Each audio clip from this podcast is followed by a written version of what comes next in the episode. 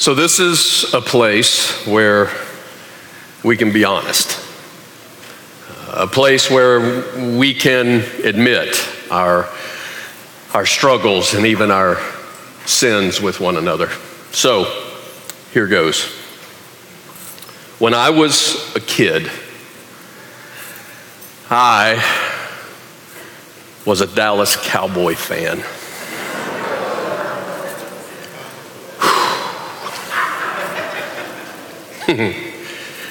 Look, I cheered for the Saints where I was from, but they never won, ever.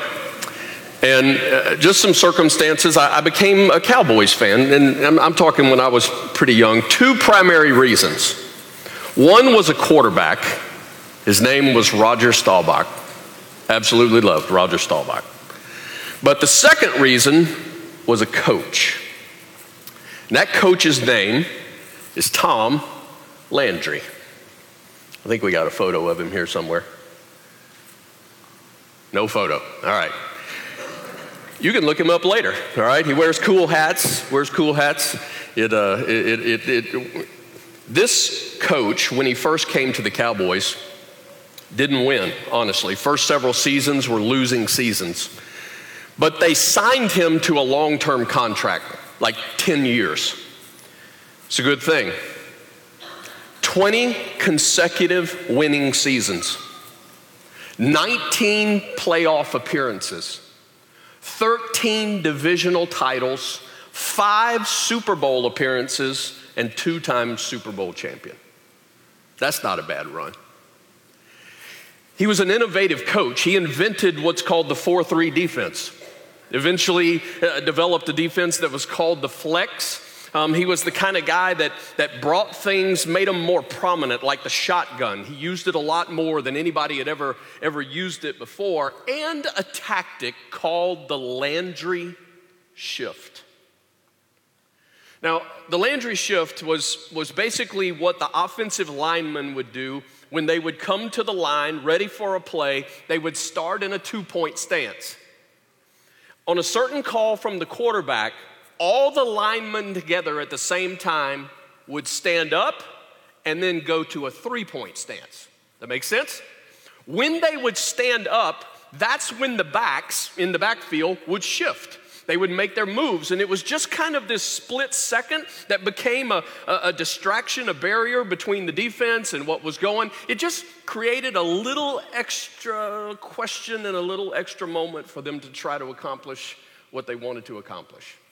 He was an innovative guy, but he was also a good man. The overflow of a faith in Jesus that was real. When I grew up, I actually got the chance to meet him at several Fellowship of Christian Athletes events. Um, just a good man. Now, here's where I'm going. Tom Landry has not been the coach of the Dallas Cowboys for more than 30 years. It's been a long time. But did you know that even today, 2019, when the Cowboys are actually winning a game, and I'm not really a Cowboys fan anymore, but I think this is cool. When they're actually winning a game, and at the end of a game, they go into what's called victory formation. That simply means all the quarterback's gonna do is they're gonna snap the ball and he's gonna go to a knee in order to run out the clock.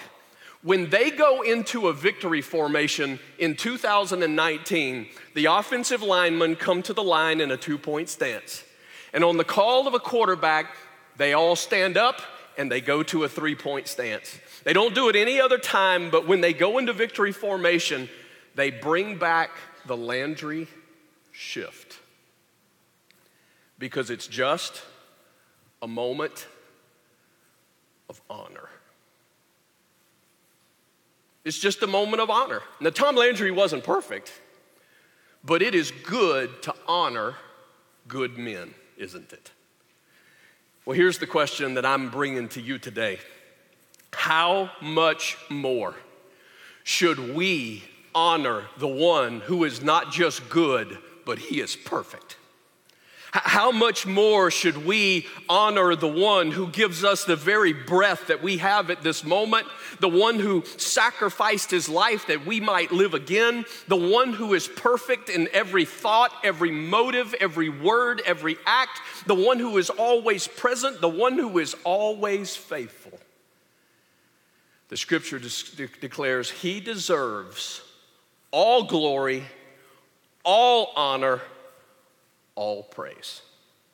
And that is what we're going to talk about today. So I'm really glad that you chose to be here today.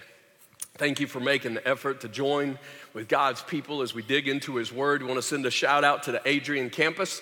I'm hoping that you guys are doing well today.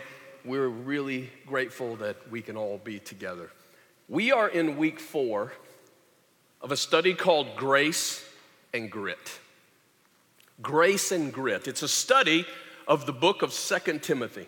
So if you've got your Bible, phone, whatever it is, I, encourage you to find it and follow along because every week we're taking the next step in Second Timothy. Today we are arriving at the end of chapter 2. Today we're going to finish chapter 2, and I want you to see what Paul has to say to a young man, Timothy, to the church that he pastors at Ephesus, and to you and me. Here's what it says 2 Timothy chapter 2 verse 20. In a large house there are articles not only of gold and silver but also of wood and clay. Some are for special purposes and some for common use. Now, we get the picture here. Large house, he says. So, purposefully, I think not just a house, but a large house. And, and the larger the house, the more items would be in the house, right? There, there's furniture, there's, there's dishes, I mean, there's, there's all kinds of stuff in a house. He says some of them are for special purposes, some of them are for common use. And those words, special and common, in other places in the scripture are sometimes translated honorable and dishonorable. That's what those terms are talking about. There are some items that are honorable, they're used for honor. And there are other items that are dishonorable. Now, I think I can help us um, understand what we're doing today. Um, I'm going to get something real quick. Are, are you hungry yet? A little bit, not yet. I thought it would be nice. Um, Adrian, they're fine, all right? Don't worry about them today. They're, they're not hungry at, at the moment. But, but I thought you guys might be by the time we're done today, right? So I just prepared a little something. Um, I actually heard somebody talking the other day about chili made from burnt ends. And I'm, yeah, that's what I did. Who, that's, that's, that's, that's a good idea.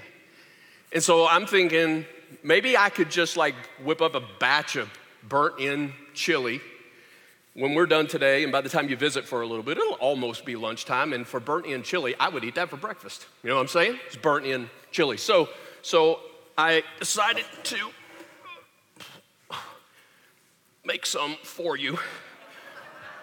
And I mean, I had to get like a big enough container to be able to make enough.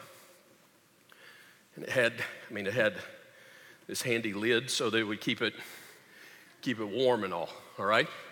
So after service, when we're done, um, I think there's going to be plenty by the time we we ladle that out. But you know what? I actually I probably should stir it.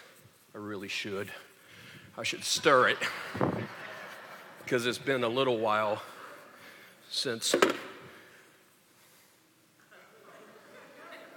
What? Did someone gag just a second ago? Someone gag. I feel like this would be one of those commercials. That's not right. You know what I mean? That's not right. Now, what's, what's not right about it? There are some items that are used for special purposes, honorable. There are some items that are used for common use, dishonorable, right? So, so we, can, we can understand what Paul is talking about when he, when he gives us this little illustration. In, in Paul's day, it, it would have been very similar. In a house, there were honorable things, but then there were also pails and buckets and stuff that would be used for like removing waste from a house. I mean, there are honorable things, there are dishonorable things. Now, here's what we got to make sure we understand. In other places in the Bible, the church is described as one body, and that that one body has many parts. And the point is, regardless of what part of the body that, that you may be, all the parts are what? Valuable. They're all valuable. Listen to me.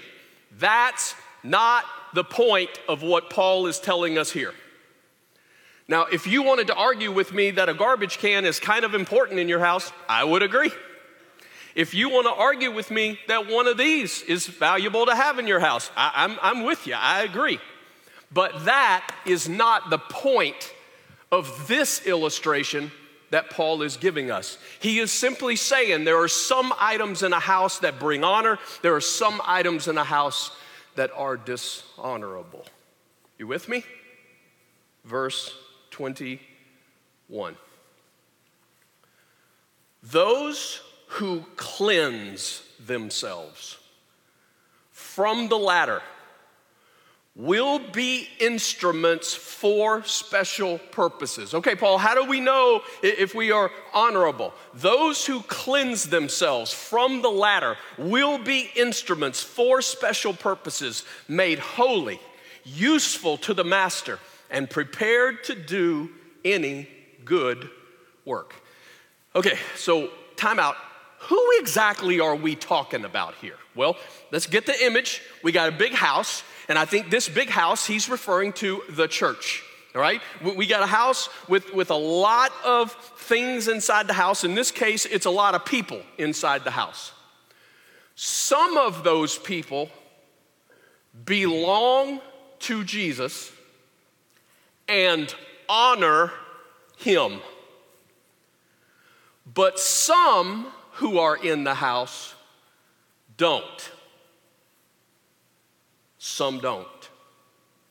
Like a couple of guys that we've been hearing about in 2 Timothy chapter 2, right? Hymenaeus and Philetus. Remember, if you've been here the last couple of weeks, those were a part of our study. We, we in just a few verses before, Paul told, told Timothy, Timothy, you got to use God's word precisely, man. You got to cut it straight. Remember that? You, you got to make sure that you handle God's word right. Don't handle it like these two guys who are teaching false things and leading people astray. And he reminds Timothy in verse 19 that everyone who confesses the name of the Lord must turn away from wickedness. What now he's saying, Timothy, be clean. Be clean. So here's your first blank. You got outlines today. I encourage you to grab a pen, pencil, whatever you need there, and let's fill in a little bit that we can retain what we're learning today. Honoring God involves taking responsibility to live clean. Honoring God involves taking responsibility to live clean. I'm saying taking responsibility because Paul's saying you got a choice here. Those who cleanse themselves from the latter. Now, what was the latter? The latter was the, was the false teaching that is an example of something that is sinful. He's saying you, you got to stay away from that which is sinful. Now, please, Paul is not teaching that we cleanse our own sin. How do we know that? Because when we cut straight all the passages of Scripture, we know that that is not the message that the Bible gives. He is not saying that we cleanse ourselves of our own sin. If you could deal with your own sin problem, then Jesus' death was not needed. But none of us can deal with our own sin problem. But think of it like this if you've got hands that are dirty, you've been working outside and, and, and suddenly your, hands are, are, are dirty, you clean them with some soap. The soap and the water are the means for the cleansing. Well, what is the means for the cleansing of our sin? What can wash away my sin?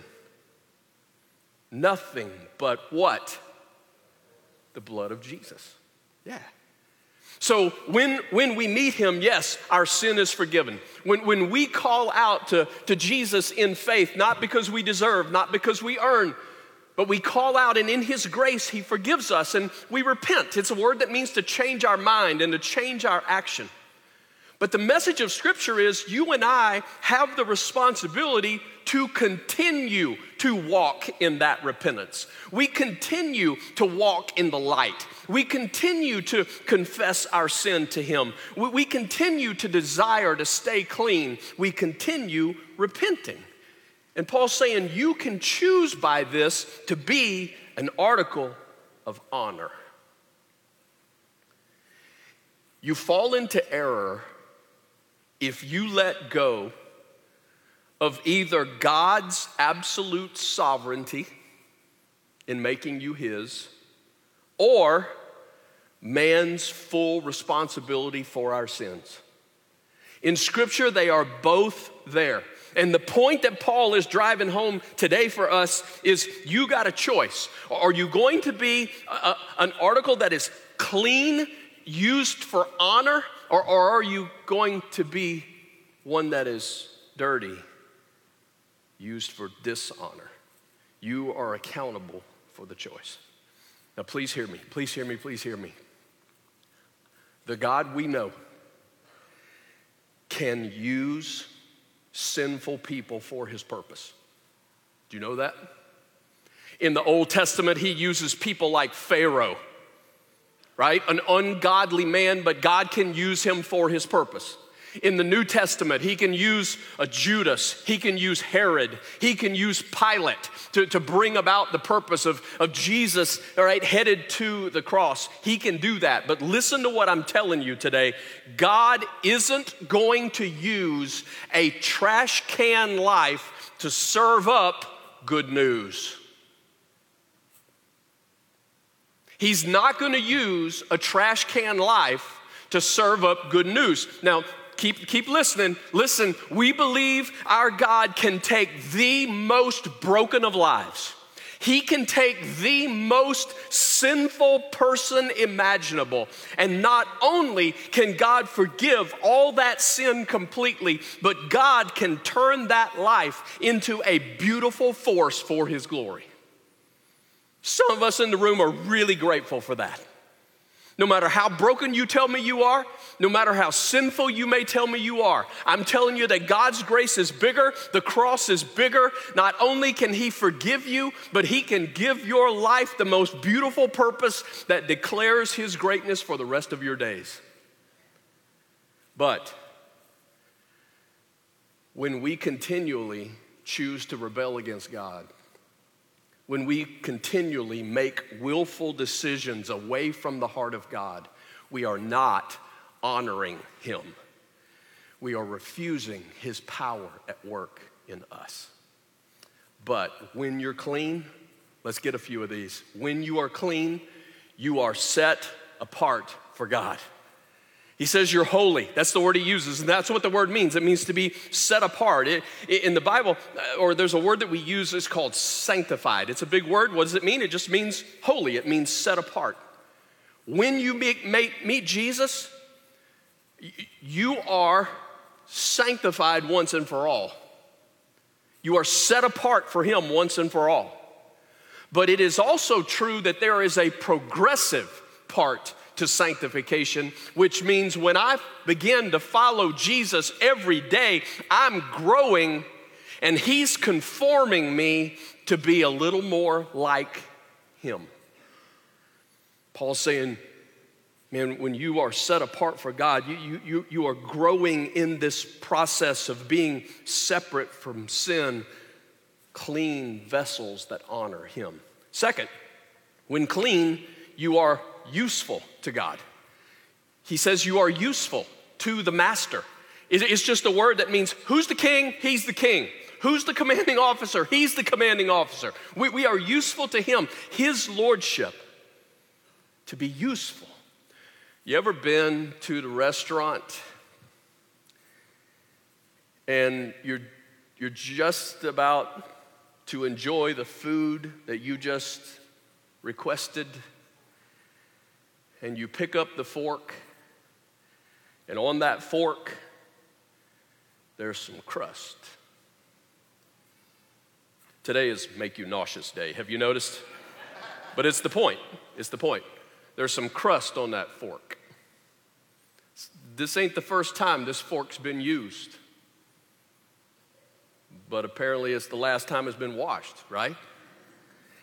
And so you, I'm sure, very politely, very graciously and politely would say to your server, uh, Excuse me, but this one is not useful. Right? That's the image that we have here. If our minds embrace what is not truth, our, our minds embrace lies, if our, if, our, if our lives are crusted by the sin, we are not useful to the master. Here's the third one when clean, you are willing and ready to serve God. You are willing and ready to serve God. When he uses the word prepared in that verse, it has both of those meanings. You're willing and you're ready.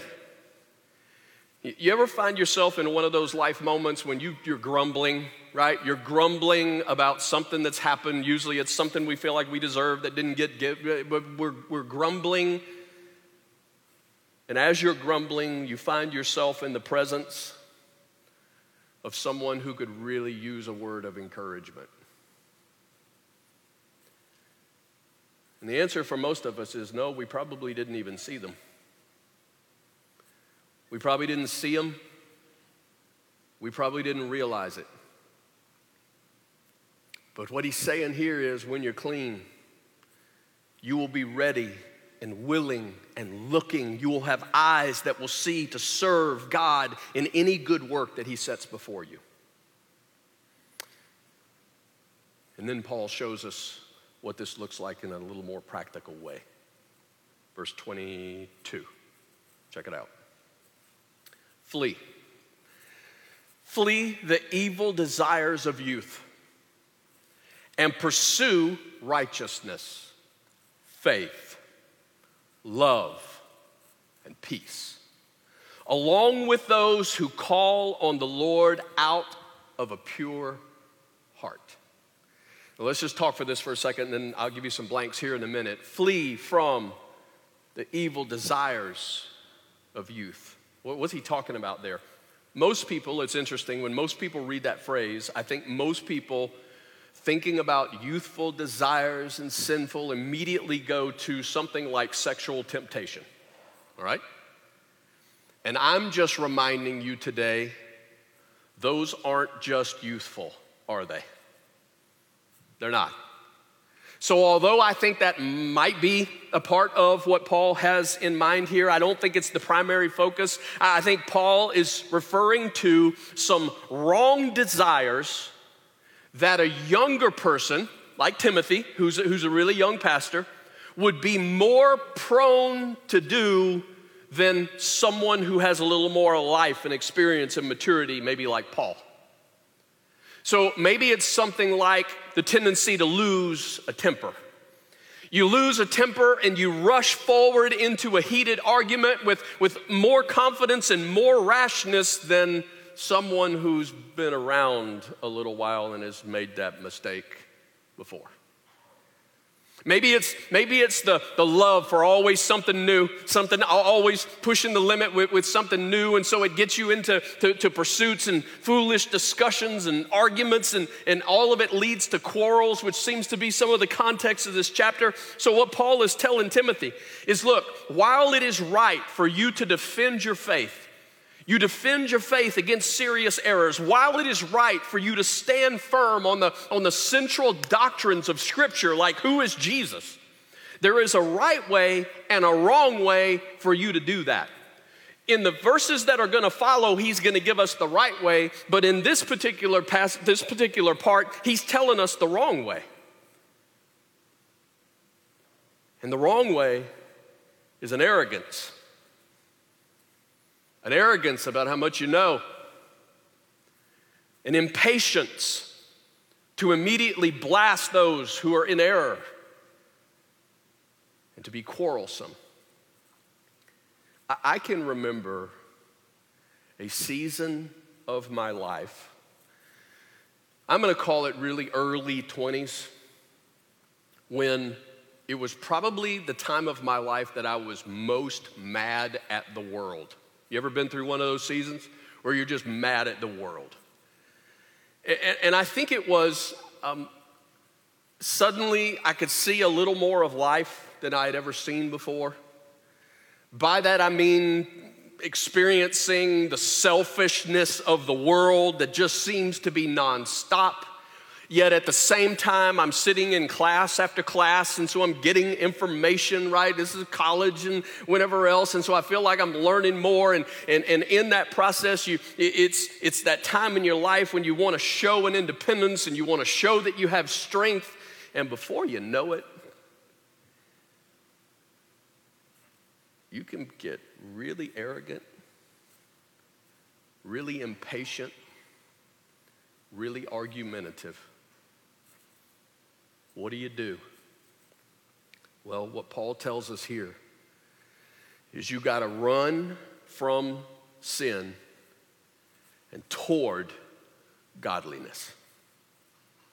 Run from sin, he says, and toward godliness. These are opposites. Fleeing from, pursuing toward. It's not just enough to run from sin. You cannot just run from that which you know is wrong. The question is, what are you running toward? And it's really interesting that the word pursue, the word pursue in this verse is a word that in other places in Scripture is often translated, you ready for this? Persecute. In other words, when the church was persecuting, being persecuted, what was happening? People were pursuing them with a vengeance, right? The authorities were pursuing them, they were, they were chasing them down with a vengeance. That's such a cool picture that Paul says right here Look, I want you to go after godliness with a vengeance. I want you to pursue the next four things that I'm about to give you that describes a godliness. You go after this with everything you've got. Like, pursue, right actions. That's righteousness at its simplest form, you, you pursue right actions. It's just this general term that, that refers to, to doing the right thing. Come on, God's word is not vague about how we should live. It's not. This is not, you know, helpful hints for happy living if you want to give it a try. No, He gives us commandments not commandments to, to, to lord over us, but commandments because He knows this is how your heart is protected. This is the safest place that you can be with the heart of God. Pursue right action. Second, pursue faith and faithfulness. Pursue faith and faithfulness. This word, uh, it, it, it probably has a faithfulness meaning to it. That's why I'm putting it on here. Trustworthy, reliable. In other words, when somebody gives you something, be trustworthy in doing it. When he gives you a task, be trustworthy in following through. But the word also definitely means your faith. Pursue your faith, your trust of God. Do you believe he's mighty? Do you believe that He hear, hears the prayers of His people and He acts on our behalf? Do you really trust Him to do far more than not only what you are able to do in your strength, but do you really trust Him to do more than you can even ask or imagine? He says, Pursue with vengeance your faith. And then He says, Pursue love. Pursue love. You say, Well, I'm just a naturally loving person. I'm gonna say to you, No, you're not. That's why Paul says you gotta pursue it. No, we are naturally selfish. But he says, I want you to pursue with a vengeance love. This requires getting the focus off of ourselves on to others so that we can treat them the way that we would want to be treated. It means giving your time to listen to someone who is hurting. Even when you have 10 very important things to do today. It means befriending someone who is lonely. Even though spending time may really bring nothing back to you in that moment. It means the courage to talk to somebody who is trapped in sin with your aim of them being restored to the one who loves them. It means being patient and kind and considerate. Pursuing love with a vengeance means investing constant effort to love others. And then pursue peace with others. Pursue peace with others. And the point is that even though the house may have a bunch of people who belong to Jesus in it, right?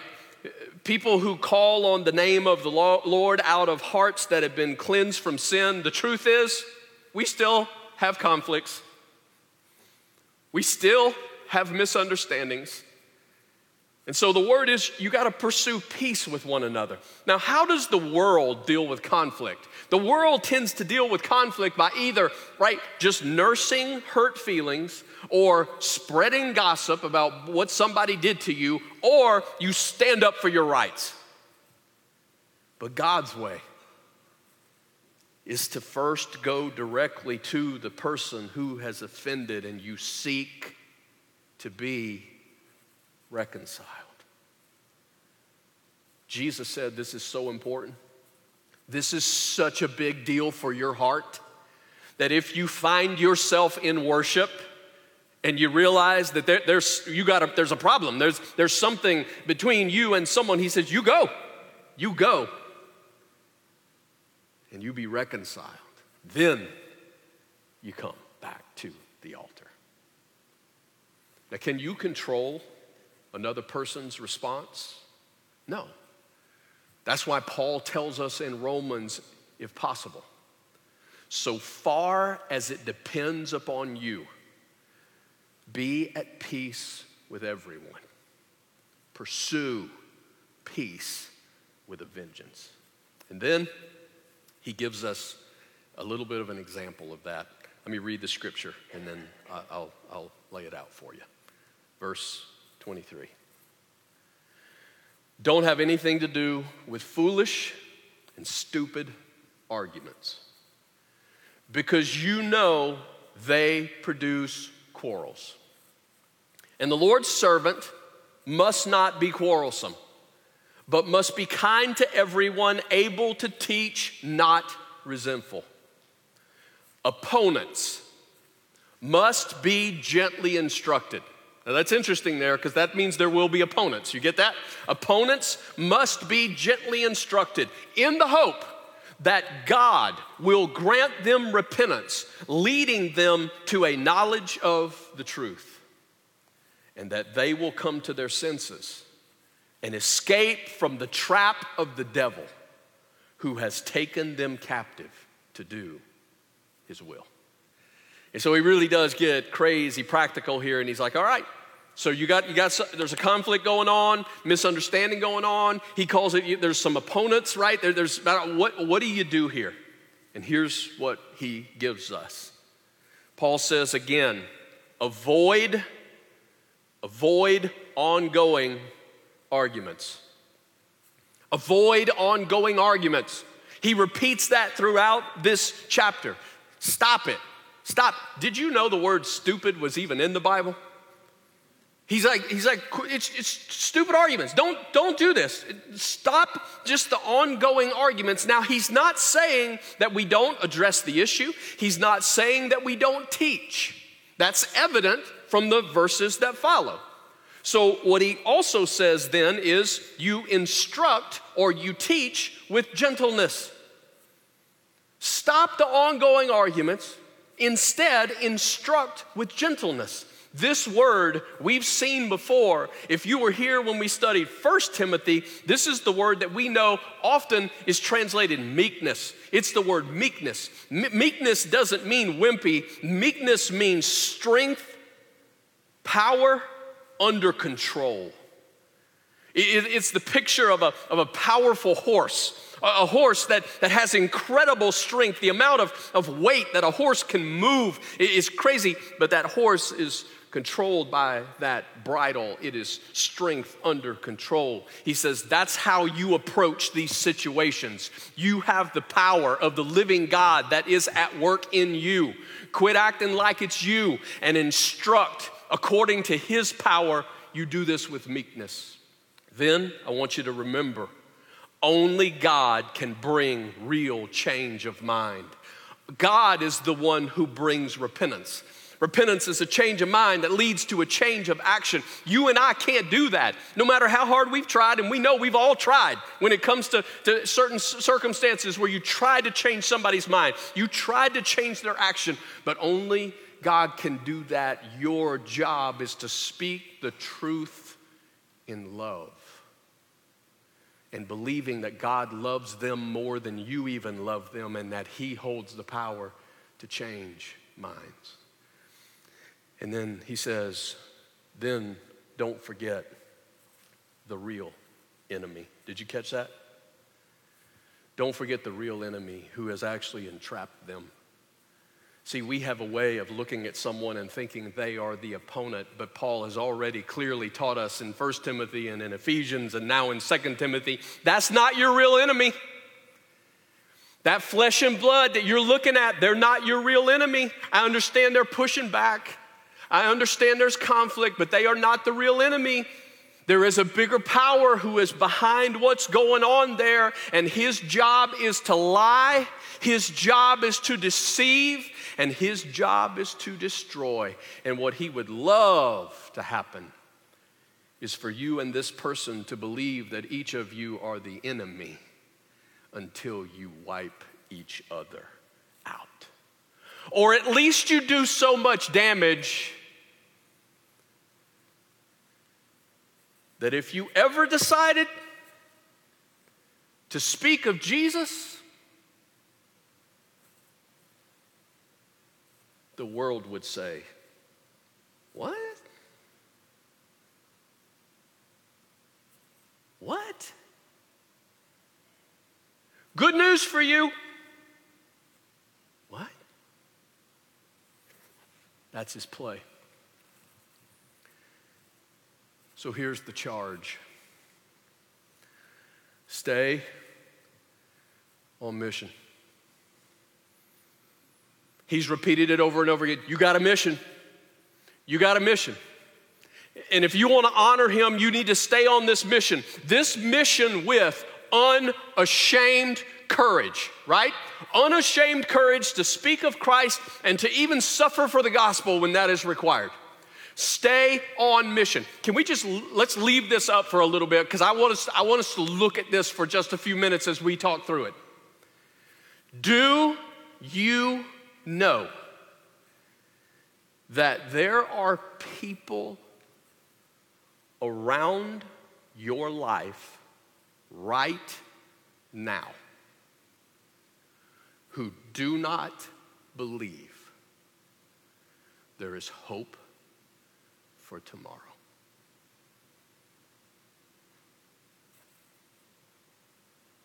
Do you know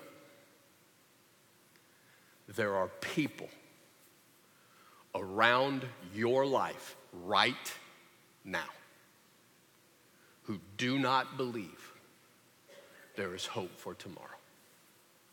Is that true that there is no hope for tomorrow? No, it's not true.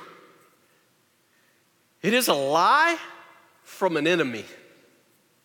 A lie from an enemy whose point is not just to trip us up, a lie from an enemy whose point is to take us out.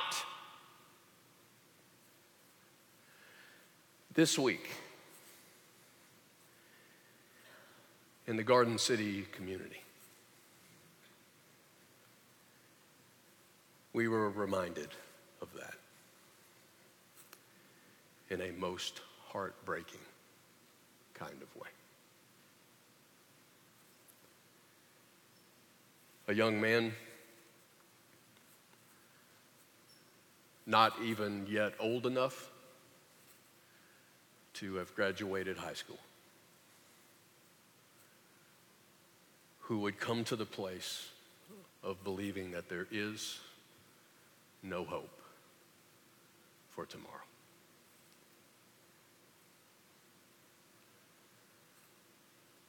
I'm thankful that it sounds like there were some people along the way who tried to help. I'm thankful that there were some people along the way that it sounds like could recognize, at least in part, what was happening and try.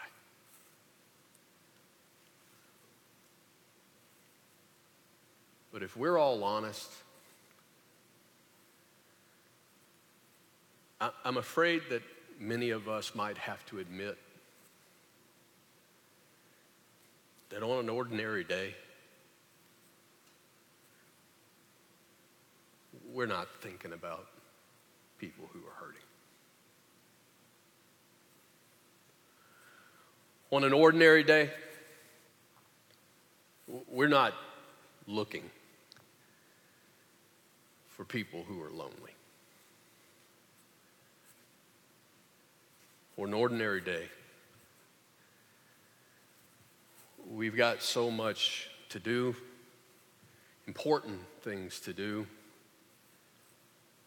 that we truly don't see people who have no hope. Sometimes like Paul talks about today, it's unchecked sin. Sometimes it's unchecked sin in our own lives that we are not running from the sin. We are not pursuing that which is of righteousness. And, and when we do, our, our eyes are clouded.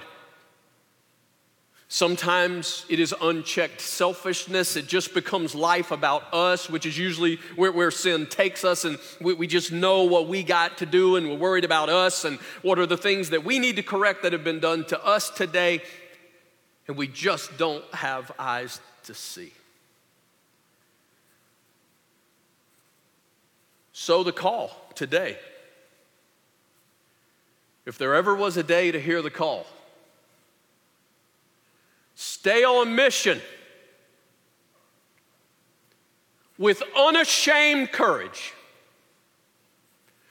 Come on, you, you got to run from sin and you got to run toward godliness. You got to pursue right actions and you got to pursue a faith that gets stronger. You got to pursue love and pursue peace with the focus of a soldier and the integrity of an athlete and the tenacity of the farmer. Stop chasing temporary things and stop arguing over stupid stuff and live with unashamed courage to speak of Christ.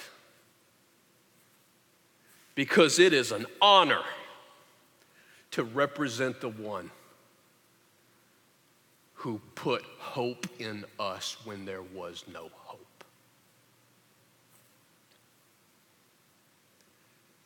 To play for Him, you don't have to be the smartest, you don't have to be the strongest, and you don't have to have the greatest talent. You just have to keep running with Him.